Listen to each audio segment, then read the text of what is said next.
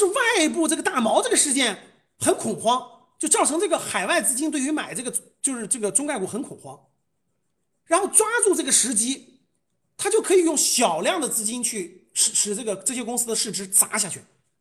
这个道理可能很多人不理解，我给你们举个例子，听好了啊，我举例子一举例子你们就明白了。比如说我住的小区，我住的它砸不了我们国内市场啊，砸的是中就是就是我们在海外市场上市这些公司，叫中概互联，就是海外上市这些公司，市值其实也挺大的。就正常情况下，就是没有外部因素的配合，各位是不可能砸的，因为资金你没有这么大。但是现在出现了这种情况，就什么意思？我给你们举个例子就明白了。各位想想啊，比如说我做一个小区，我们小区有三千套商品房。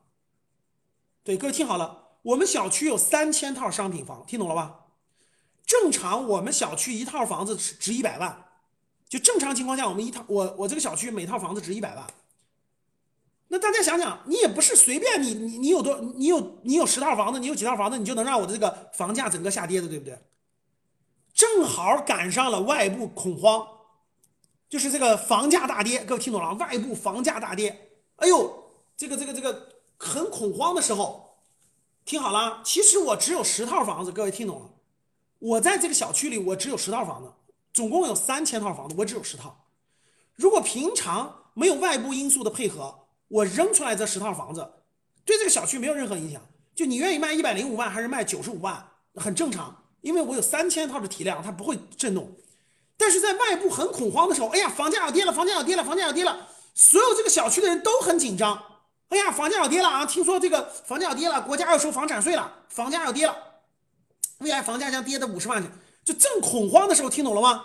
我突然出手，听明白了吗？我有十套房，听懂了吗？我第一套房啪九十万抛出来，第二套房啪七十万，第三套房啪六十五万。大家能听懂啥意思吗？就是我就可以在一个极短暂的时间内，只用十套房，只用十套房，我就能造成恐慌。大家能听懂啥意思吗？就小区门口有一个中介，比如链家等等中介，我用十套房，我故意标九十万、八十五万、七十万、六十万，我最后一套标四十万。各位听好了，我其实只有十套房，但是由于外部的恐慌，加上我的这个这十套房的运作。我就可以让迅速带动小区里这三千套房子有很多人特别紧张，大家懂啥意思吗？就是他很怕他的房子卖的便宜了，所以他会怎么做？各位能听懂吗？假设你们是小区里的居民，你你们也是房子，你们会怎么做？你们是不是就会紧张？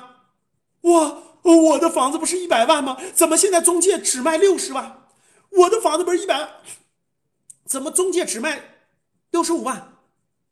中介就会赶紧卖，你赶紧卖，你看见没有？别人都卖六十，你再不卖，你的房子就值五十万了，连六十万都卖不了了。这时候会怎么样？这时候这个小区里本来就想卖房的人就会紧张，对不对？紧张他就会赶紧卖。他说：“哎呀，坏了坏了！你看人家中介，中介说了，昨天成交了一套八十五万，前天成交了一套七十五万。如果我再不卖，如果再不卖，未来就是五十万。这个恐慌。”加上我手里有少量的，其实我只有十套，我只有十套，但是我要制造这种恐慌。其实大家想想，小区里三千套房，只有这十套房越卖越低，越卖越低，在中介那儿，我问大家，你说你的房子值多少钱？听懂了吗？你说你的房子值多少钱？听明白了吗？小区里三千套房，你就是小区成员之一，你只有一套房或者两套房，但是我用十套房，我就制造了结合外部形势，结合中介的配合。就卖房子人中介的配合，我就把房价迅速给你压到六十万了。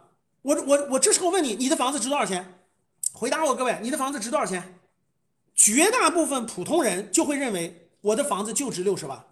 你别看我讲的时候，你你你感觉你很很很聪明，你自己想想，今天的市场是不是这样的？你们自己想一想，你其实在我刚才讲房子里面，你其实是那个最迷糊的人，你就会认为你的房子值六十万。在股市上不是一模一样的吗？听明白了没有？你们今天就是那个糊涂蛋，就是那个持有房子那糊涂蛋。你会觉得，哎呦，房子都六十万了，那我的房子就值六十万，是一样的道理。因为股市的流动性好，我讲的是房子，因为房子它流动性不好，所以你就不着急卖。哎，你拿着吧，就不着急卖。可是股市不是的，各位想想，股市是你敲一敲键盘就可以卖。所以我现在问你们，你们把房子这个事儿变成京东这个股票，变成滴滴这个股票，我问你们，你们认为滴滴值多少钱？你们认为京东值多少钱？你们说吧。它现在就值一块七毛一，它现在就是一块七毛六，请告诉我滴滴值多少钱？如果卖房子很复杂，各位，就像你，你手里持有的就是敲敲键盘就出去了，敲敲键盘就买入了，敲敲键盘就出去了。我就想问你，你的房子值多少钱？